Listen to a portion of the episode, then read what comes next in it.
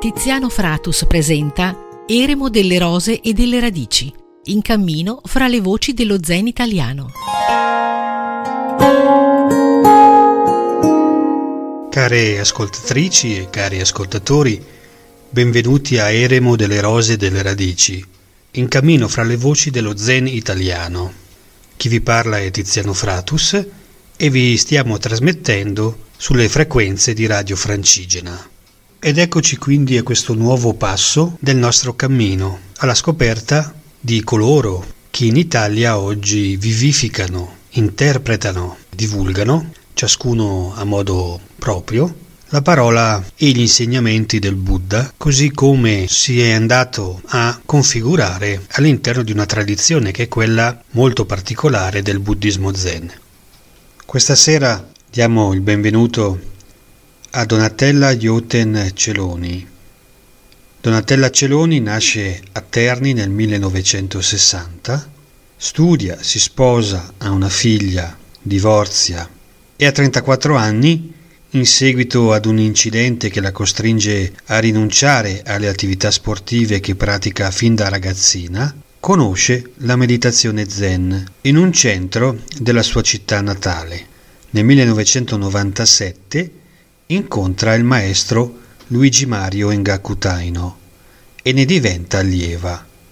Nel 1999 diventa monaca e dieci anni più tardi, nel 2009, viene riconosciuta maestro di Dharma della scuola Renzai di Scaramuccia.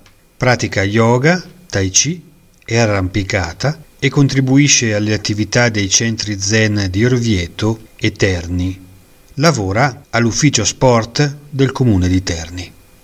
Abbiamo quindi nuovamente ospite una persona, una praticante che segue il lignaggio che Taino ha fondato oramai quasi 50 anni fa in quel di Scaramuccia, la collina ombelico dell'Umbria, come la definisce lo stesso Taino, traslando a modo suo in maniera del tutto originale e autonoma gli insegnamenti della scuola Rinzai che aveva appreso in Giappone, ricordiamo, studiando e praticando col maestro Yamada Mumon in un tempio nella città di Kobe. Iniziamo la nostra conversazione con Donatella Ioten Celoni. Come, quando e per quale motivo si è avvicinata al buddismo e al buddismo zen. Nasco nel 1960 da genitori lavoratori eh, che proprio per continuare a lavorare spostano la famiglia da Terni a Foligno, poi a Milano ed infine di nuovo a Terni. E anche se i continui traslochi per molti anni non mi fanno appartenere a nessun luogo, la mia è comunque un'infanzia e un'adolescenza senza traumi, anzi sono serena e incoraggiata. A scuola e tra gli amici sono però prima quella che viene da Terni, poi quella che viene da Milano e non ho ricordi in comune con gli altri. Mi sento diversa. Un episodio dell'infanzia che ricordo chiaramente e che in futuro mi porterà verso Scaramuccia. Ho dieci anni e vivo a Milano, quando un'estate mi mandano in colonia con il prete comunista del quartiere, così lo chiamavano, che portava noi ragazzini in una baita all'Alpedevero per camminare tutti i giorni sulle vette più alte e dove si viveva come in una comune, cioè con i turni per i servizi, per la cucina, per il riordino delle camerette, eccetera. Tornando a Milano con il pullman e vedendo rimpicciolirsi le montagne mi scendono le lacrime. Staccarmi da quelle montagne è un grande gran dispiacere. Tornata a casa, qualche volta salgo al settimo piano nei giorni limpidi per riuscire a vedere da una finestrella sulle scale il profilo delle montagne con la neve. Ancora per qualche anno si ripete la magia di quelle vacanze e poi un nuovo trasloco. A 15 anni finalmente il girovagare della mia famiglia mi riporta a Terni dove sono nata. Prendo un diploma superiore e per molti anni gioco a pallavolo e mh, mm, sentendo nel movimento e nel fare squadra un indispensabile compagno di vita. A 20 anni mi sposo e nell'84 nasce mia figlia Maria Giulia. Dopo 10 anni il divorzio Speranzosa intraprendo una nuova avventura amorosa che questa è quella giusta, pensavo. Qualche anno e mi ritrovo ad affrontare gli stessi problemi, con l'aggravante di una bambina già divisa tra mamma e papà a cui spiegare non volevo, ma mi accorgo che i miei comportamenti liberi, virgolette, hanno prodotto sofferenza. Accidenti, bisogna stare attenti perché nessuno me l'ha detto e lo scoprire poi che non è cambiando il contorno che si risolvono i problemi mi spiazza e già il senso di colpa inizia a strisciare silente. Se seguo me stessa sbaglio, se non la seguo mi rinnego, ma allora che cos'è vero, immutabile? A cosa riferirsi per non sbagliare? È il momento in cui l'unica cosa chiara per me è che è vero tutto il contrario di tutto. E se questo sarebbe un buon inizio per un percorso introspettivo, in questo momento per me è rasentare la pazzia. E qui inizia la seconda parte della mia vita. Ho 34 anni, un lavoro per fortuna e con Maria Giulia ci trasferiamo da mia madre. Mi impegno subito nella ricerca di una casa, però nel sistemarla mi faccio male ad un ginocchio. Incidente che ferma le, le mie attività sportive, lasciandomi priva anche dello sfogo fisico. Un collega mi parla della meditazione al nuovo centro di Terni in via Annio Floriano. Ci vado, tanto non posso fare altro. Siediti e conta i respiri fino a 10, quando perdi il conto ricomincia. Eh, è facile, quasi banale. Eppure l'incontro con il mio respiro e l'immobilità che non mi è propria mi porta a rivolgere lo sguardo verso l'interno, su un altro universo interessante e poi fermando i pensieri che a volte si arrotolano su loro stessi senza approdare a nulla provo un grande sollievo. Mi innamoro della meditazione e divento assidua degli incontri ternani dove qualcuno parla già di scaramuccia e delle seshin, tante ore seduti e poi i koan dei quali parlano sottovoce. E quindi koan, la meditazione, ci avviciniamo allo zen.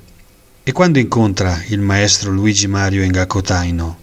E che cosa la conquista del suo approccio Vedo il maestro per la prima volta nel 97, quando viene al centro di Terni. Una volta al mese si siede con noi e parla. Lo fa in modo semplice, diretto, senza fronzoli, dei nostri problemi che sono anche i suoi. Scherza e ridiamo insieme. Non se la tira e non rispecchia affatto l'idea che ho dei maestri. Ma in effetti che idea ho dei maestri?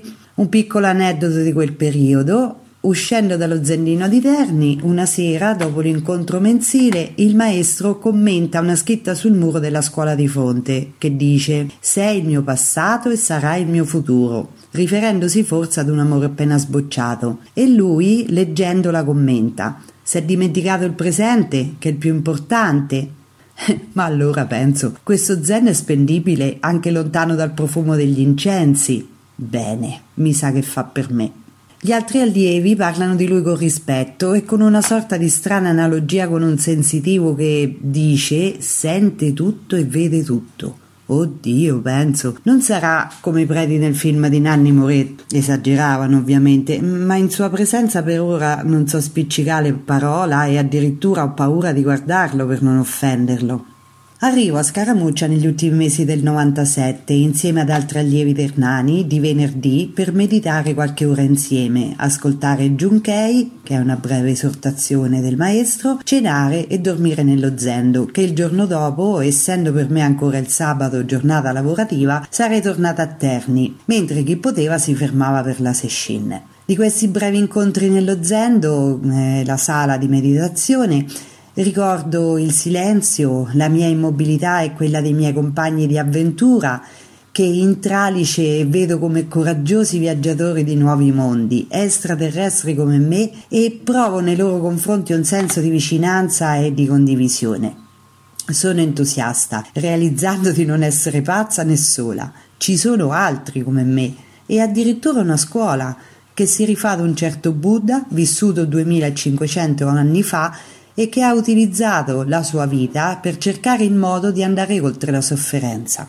A gennaio 98 inizio a frequentare assiduamente la session mensile di una notte e quelle estive di una settimana, assorbendo avidamente gli insegnamenti del maestro Taino.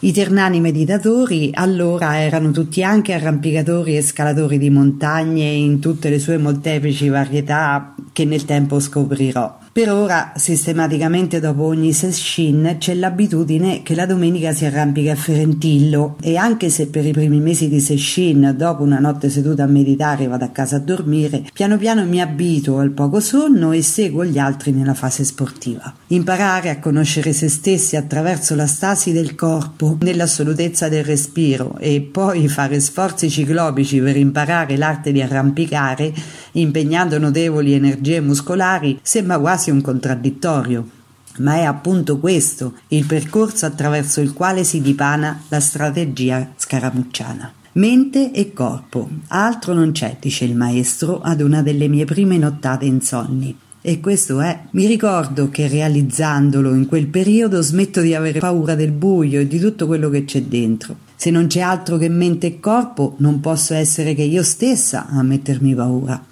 Pratico i Koan intanto, che definisco come un percorso attraverso il quale scopriamo come siamo fatti, come ci rapportiamo al mondo e agli altri. Contattiamo finalmente la nostra reale natura ed è appunto conoscendola che ce ne assumiamo la paternità, o meglio la maternità, e sapendo che non c'è nulla da raggiungere, come si recita nella Prajna Paramita, cerchiamo di migliorarla laddove lo riteniamo utile.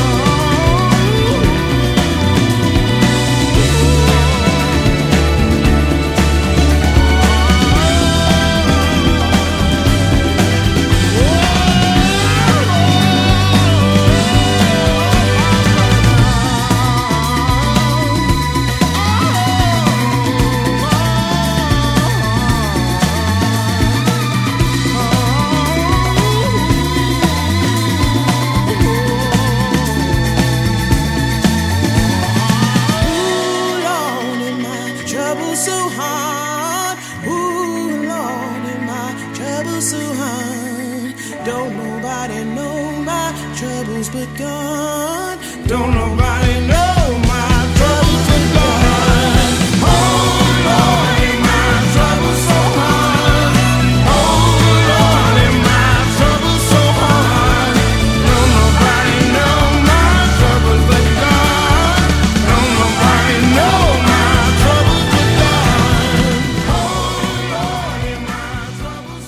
Qualcuno avrà riconosciuto questa canzone che era uscito originariamente nel 1999 in un disco che ha venduto parecchio, si intitolava semplicemente Play, suona o gioca e proiettò a livello planetario il nome, anche in questo caso molto corto e sintetico, di Moby. È lo pseudonimo di Richard Melville Hall, un musicista americano nato a New York nel 1965. Già noto a chi ascolta la musica e magari ricerca anche dei suoni non abituali o non si accontenta di quello che passa la radio, ma successivamente proprio grazie al grande successo di Play divenne un artista mondiale. Quest'anno, nel 2021, la Deutsche Grammophon, cioè una delle più esigenti e rinomate case discografiche, accoglie nel proprio catalogo un artista mainstream come Moby, il che ha fatto discutere perché si conosce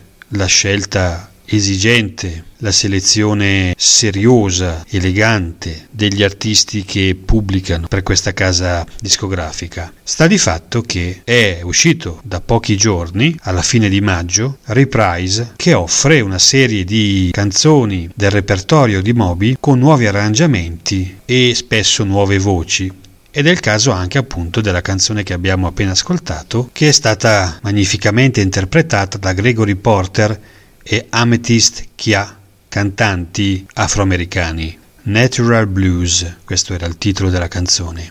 E prestiamo per un attimo attenzione anche al testo Oh Lordy, trouble so hard. Oh Lordy, my trouble so hard. Don't nobody know my troubles but God. Ovvero, oh Signore, i miei problemi sono così duri, così difficili. Oh Signore, i miei problemi sono così difficili. Nessuno può conoscere, può capire i miei problemi, ma Dio. Questi sono, sono i versi che vengono ripetuti molte volte dalle due voci di questa nuova interpretazione e quindi mi parevano tra l'altro perfetti per riuscire a coniugare la scelta musicale con eh, le confessioni che l'ospite di questa serata sta facendo qui ad Eremo delle Rose e delle Radici. Ricordo che stiamo dialogando con eh, la monaca e il maestro di Dharma della scuola Rinzai di Scaramuccia, Donatella Ioten Celoni. Avevo posto alcune domande ma come è, credo, anche nell'indole, nelle abitudini, nella libertà che connota la scelta minimale della scuola di scaramuccia, spesso coloro che la praticano dimostrano una natura particolarmente anarchica, per cui ogni forma di costrizione finisce per essere in qualche maniera elusa o comunque disinnescata. E allora ascoltiamo quello che ci confida la nostra ospite proseguendo nel racconto del suo percorso, del suo rapporto con la comunità di Scaramuccia, col maestro Taino, con i Koan, con la pratica antica dei Koan che connota Chan, Linci e lo Zen Rinzai e quindi anche quelle scuole, quei lignaggi che si sono fecondati nell'arco dell'ultimo secolo nei paesi occidentali.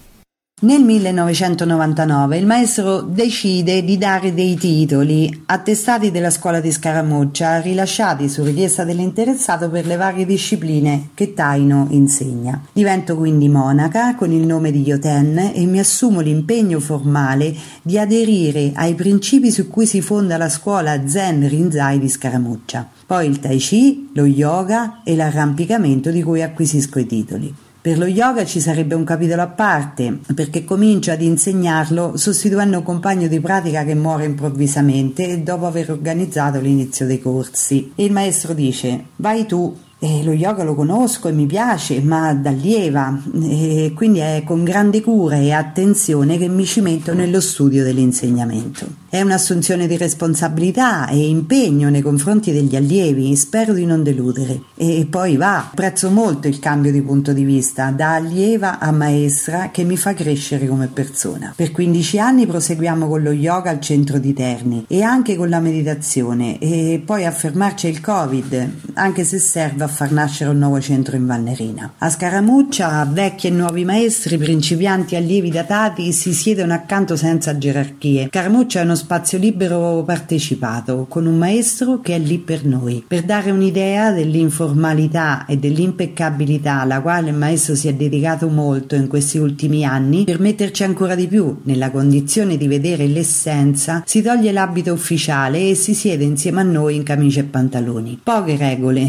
eh, riguardano la convivenza negli spazi comuni e una forma essenziale per la pratica. Per il resto può partecipare chi vuole, non sono richiesti titoli, tessere, appartenenze, ci si può sedere a terra, su un banchetto, sulla sedia, si può venire una volta l'anno o a tutte le session. Eh, certo c'è un meglio, è meglio sedersi in loto, partecipare a tutte le session, passare tanti koan, ma qui non si punta al meglio, ma all'illuminazione che nella scuola Rinzai non passa attraverso le buone azioni o la giusta pratica, ma all'attimo in cui si manifesta la comprensione che è appunto immediata. Nel frattempo viviamo interpretando i vari personaggi che ci toccano, quello di moglie, di madre, amica, collega, compagna di cordata, ma anche vicina di casa, cliente di banca, comportandoci nel miglior modo possibile. Nel 2009 divento maestra di Dharma, terminando il percorso dei Koan tradizionali ed iniziando la trattazione di quelli di era moderna, scritti dal maestro Taino. E mentre finora nel percorso di comprensione abbiamo accomunato le nostre vicende ad episodi di vite vissute più di 2000 anni fa, ora con l'aggiornamento dovuto e anche molto apprezzato, soprattutto con l'onze Shiroku e i Koan del terzo millennio, ci muoviamo su terreni conosciuti, in contesti contemporanei, apprezzando altre sfaccettature di comprensione. A mia madre che mi vede raggiante dico che è come se mi fossi laureata. Intanto altre vicende belle e brutte si intersecano, mettendomi anche a dura prova e facendomi capire che l'atteggiamento di dubbio da mantenere sempre, oltre allo stupore, alla curiosità e alla sincerità, soprattutto verso se stessi, sono l'insegnamento di Scaramucci Camuccia che è spendibile sempre. Alla soglia dei 60 molta vita è stata vissuta. Continuo, anzi continuiamo con il maestro a percorrere gli stessi sentieri, come potete leggere sul sito di Scaramuccia nei racconti dei fine settimana. Sescine, arrampicate, camminate, meditazione con nuovi curiosi che si affacciano e con i, con i figli che ci avvicenderanno. Ci trasformiamo mentre ancora siamo noi e lasciamo passare la trasformazione assecondandola e facendoci morbidi, continuando a divertirci con i nostri nostri inutili giochetti e barcamenandoci nei meandri dei doveri irrinunciabili, sapendo rubare il nostro spazio quando si può.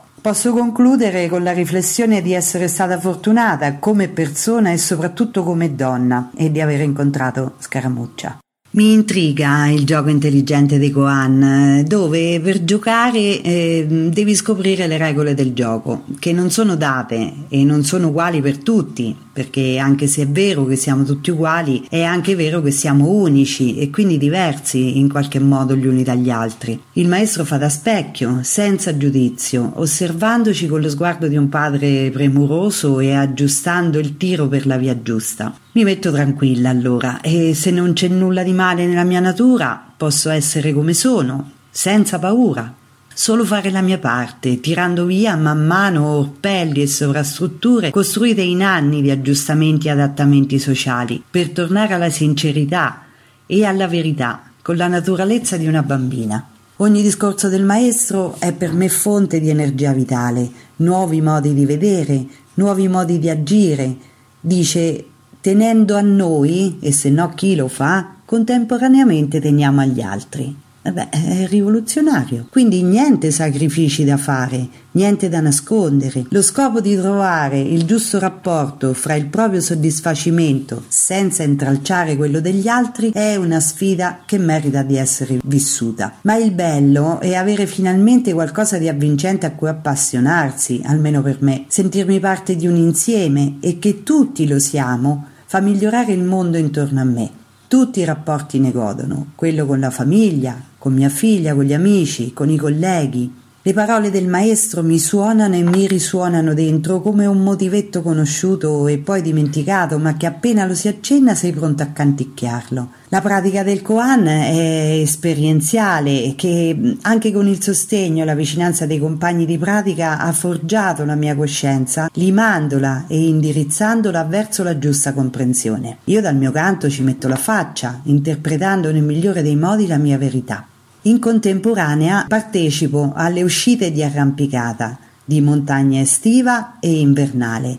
E qui capita anche di essere incordata con chi si siede insieme a te alle sescine, ma anche con altri che non sono solo allievi di montagna. E legati alla stessa corda eh, si crea appunto un legame, eh, soprattutto sulle vie lunghe che rimane anche dopo che ti sei sciolto e così partecipando ad una session di una settimana con altri allievi ti mescoli, levigando le asperità come i ciotoli nel fiume. Il sangha di scaramuccia, cioè gli insieme degli esseri che vi orbitano intorno, sanno riconoscersi e sostenersi, andando oltre i caratteri, pregi e difetti compresi. Nelle uscite di montagna, in cui si mangia e si dorme insieme, Oltre ad arrampicare, si punta molto sull'ironia, sul prendersi in giro, per sciogliere i nodi caratteriali e sentirci normali tra gli altri, imparando a ridere di noi stessi. E in montagna l'essere accoglienti di Scaramuccia si manifesta secondo me ai suoi massimi livelli, perché a far godere le gioie dell'arrampicata ad atleti non proprio da Olimpiadi è ad esclusivo appannaggio di questa scuola e del suo coraggioso maestro.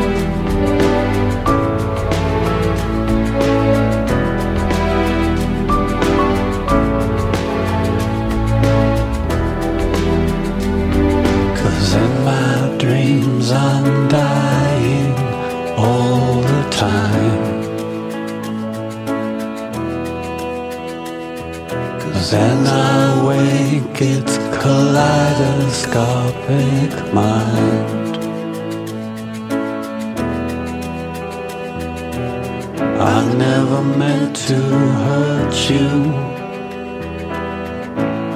I never meant to lie. So this is goodbye. Cause this is goodbye.